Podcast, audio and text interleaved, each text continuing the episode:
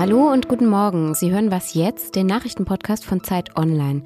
Es ist Freitag, der 28. Oktober. Ich bin Simon Gaul und spreche heute über zwei Männer mit großen Plänen. Einer ist ziemlich erfolgreich und der andere eher nicht so. Es geht um Elon Musks Übernahme von Twitter und um den filmreifen Korruptions- und Betrugsskandal rund um Österreichs früheren Kanzler Sebastian Kurz. Hier aber erstmal unsere Nachrichten. Ich bin Matthias Peer. Guten Morgen. Und auch hier geht's erstmal los mit Elon Musk. Der Unternehmer hat laut US-Medienberichten die Übernahme von Twitter nun abgeschlossen und gleich am ersten Tag als neuer Eigentümer trifft er weitreichende Entscheidungen. Das bisherige Spitzenpersonal des Konzerns muss gehen. Zu den entlassenen Managern gehören unter anderem der bisherige Twitter-Chef Parag Agrawal und der Finanzchef des Unternehmens. Wie es jetzt mit Twitter weitergeht, besprechen wir hier gleich noch ausführlich. In der EU sollen künftig nur noch emissionsfreie Neuwagen verkauft werden. Darauf haben sich Unterhändler der EU-Staaten und des Europaparlaments geeinigt. Die Regelung soll 2035 in Kraft treten. Vorgesehen ist aber auch, dass die Entscheidung 2026 noch einmal überprüft werden kann. Die EU-Kommission spricht von einem starken Signal an die Industrie und an Verbraucher.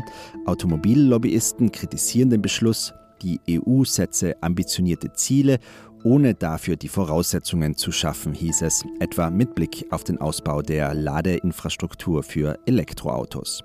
Redaktionsschluss für diesen Podcast ist 5 Uhr. Werbung. Diese Woche in der Zeit? Die Bücher des Frühlings. 16 Seiten blühende Fantasie. Von gefährlichen Liebschaften, einer Flucht auf dem Mississippi und magische Erzählkunst. Das Literaturspezial zur Buchmesse in Leipzig. Die Zeit, Deutschlands größte Wochenzeitung. Jetzt am Kiosk oder direkt bestellen unter zeit.de/slash bestellen.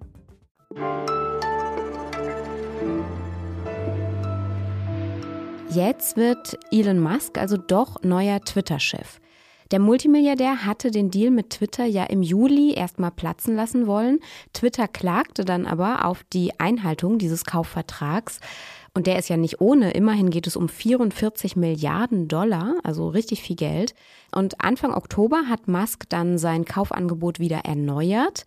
Eine Richterin hatte eine Frist bis einschließlich heute verhängt. So, jetzt ist das also über die Bühne mehr oder weniger. Was bedeutet das jetzt aber? Darüber spreche ich mit Lisa Hegemann aus unserem Digitalressort. Hallo, liebe Lisa. Hallo, Simon. Was will denn Musk eigentlich mit Twitter? Ja, das ist die große Frage, vielleicht die 44 Milliarden Dollar Frage. Also er hat immer wieder betont, dass es ihm um freie Meinungsäußerung gehe. Also er hat schon im März, bevor er ein offizielles Angebot für Twitter gemacht hat, hat er erwähnt, dass er darüber nachdenkt, eine Social-Media-Plattform zu bauen. Und das unter anderem, weil er nicht zufrieden damit war, wie Twitter die Meinungsäußerung handhabt. Und tatsächlich gestern hat er das auch nochmal genauer ausgeführt und schrieb, dass es ihm vor allem darum gehe, einen gemeinsamen digitalen Marktplatz zu haben, auf dem alle Meinungen debattiert werden könnten. Und er war da sogar relativ versöhnlich für seine Verhältnisse. Er hat gesagt, dass es ihm dabei nicht darum gehe, dass alle alles sagen können. Es soll schon noch irgendwie eine Wohlfühlplattform bleiben. Und wenn man nochmal aufs Wirtschaftliche schaut, wie gut oder schlecht geht es denn dem Unternehmen eigentlich gerade? Also Reuters hat jetzt einen Bericht veröffentlicht, dass Twitter gerade viele wichtige NutzerInnen weglaufen. Ist das ein Problem? Ähm, wäre, also wenn das stimmt, ist das auf jeden Fall ein Problem. Tatsächlich gilt Twitter rein wirtschaftlich als gar nicht mal so profitables Investment. Nur um das mal in Zahlen zu gießen, also Twitter hat 2021 einen Verlust von 221 Millionen Dollar gemacht und Facebook, das immer noch als Vergleich herangezogen wird, weil es ein ähnliches Geschäftsmodell hat, hat einen Gewinn von knapp 40 Milliarden Dollar gemacht, also 221 Millionen Dollar Verlust versus 40 Milliarden Dollar Gewinn. Ja, da merkt man schon, dass Twitter nicht ganz so gut dasteht und ähm, die Zahl der täglich aktiven Nutzer nimmt laut Twitter immer noch zu, also zumindest im zweiten Quartal ist das noch leicht gestiegen. Trotzdem, wenn die Heavy-User weglaufen, das sind die, mit denen Twitter Geld verdient, weil es eben die sind, für die Werbepartner zahlen, dann könnte es schon schwierig werden. Und was verändert sich jetzt durch diese Übernahme? Also Musk hat da diverse Andeutungen gemacht. Es scheint zum Beispiel eine Idee zu geben, Twitter zu einer Art WeChat umzubauen. Das ist die chinesische App, die alle möglichen digitalen Dienste vereint. Also es ist eine Chat-App, eine Bezahl-App, eine Social-Media-App, aber eben alles in einem. Mm, er hat auch ein Abo-Modell vorgeschlagen. Damit plant er den Umsatz zu verdoppeln. Und er hat gestern auch nochmal gesagt, dass er Twitter zu einer aufstrebenden Werbeplattform umbauen will. Und das trauen ihm tatsächlich auch einige Expertinnen und Experten zu.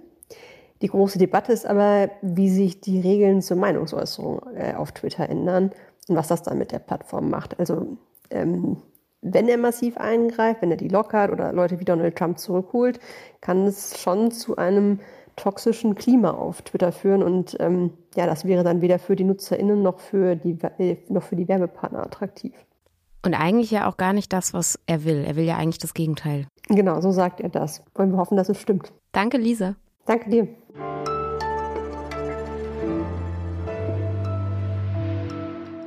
Und sonst so? Seit Wochen versuchen wir ja jetzt von außen schon zu begreifen, was im Iran eigentlich gerade geschieht.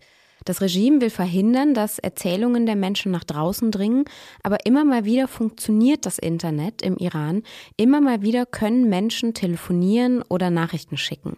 Und meine KollegInnen aus dem Dossier der Zeit haben zu 15 Iranerinnen und Iranern Kontakt aufgebaut und haben ihre Erzählungen aufgeschrieben. Ein junges Mädchen ist darunter, dessen Freundin bei den Protesten getötet worden ist. Eine Frau ist dabei, die glaubt, dass die Proteste unterwandert und von außen gesteuert sind. Ein junger Mann erzählt, dass er bei der Revolutionsgarde dienen muss und ein älterer Uniprofessor ist stolz auf die jungen Protestierenden. Sie alle erzählen sehr offen und sehr direkt und wenn Sie einen Einblick in dieses verschlossene Land bekommen wollen, dann ist dieses Iran-Dossier eine absolute Leseempfehlung. Den Link finden Sie natürlich in den Show Notes.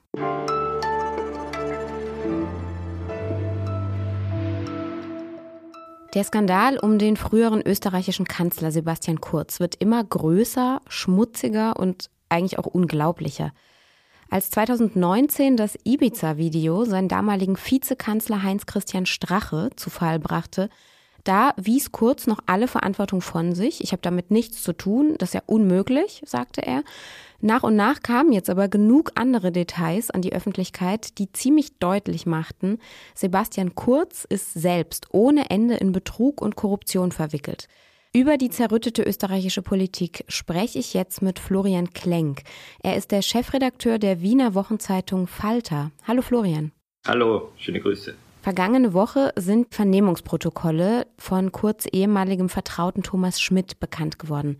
Und diese Protokolle belasten Kurz nochmal sehr stark. Wer ist eigentlich Thomas Schmidt?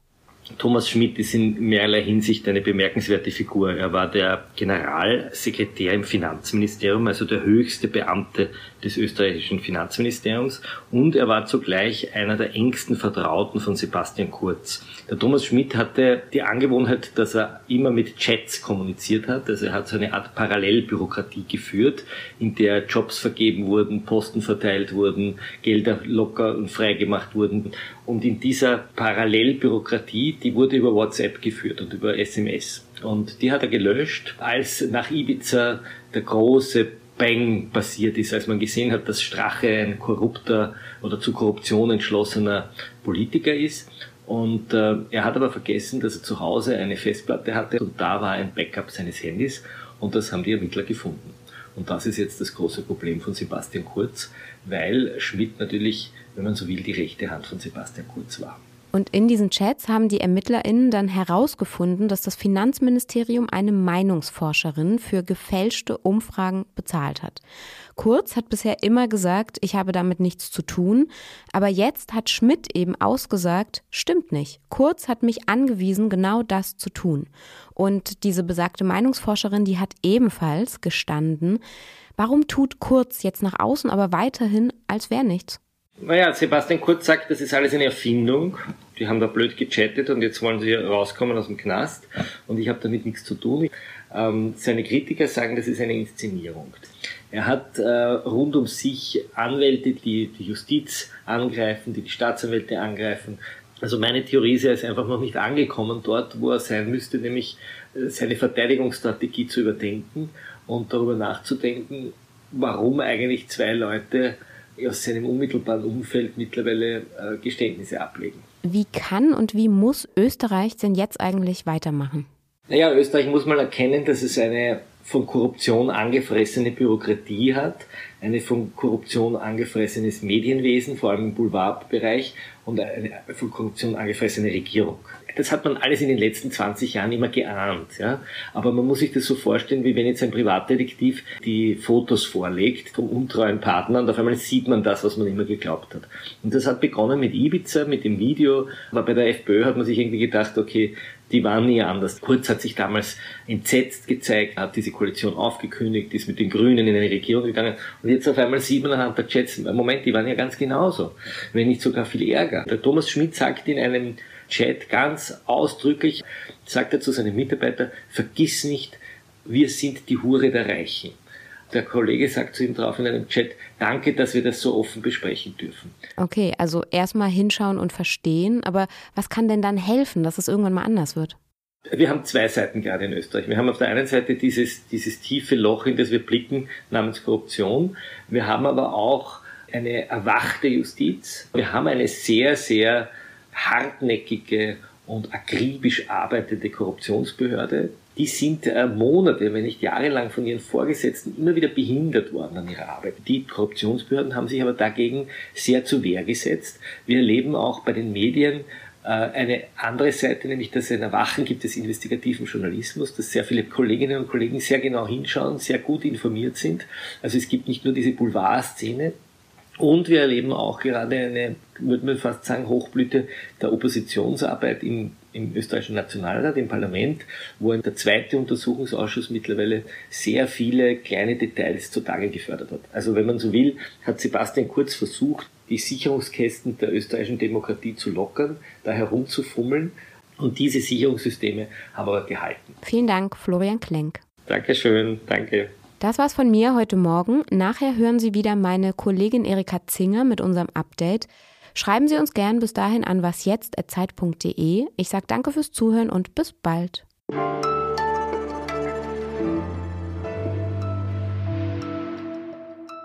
Also es gibt einen Kabarettisten, den, äh, der gesagt hat in Wien, äh, der Strache ist in der ganzen Affäre noch der anständigste gewesen.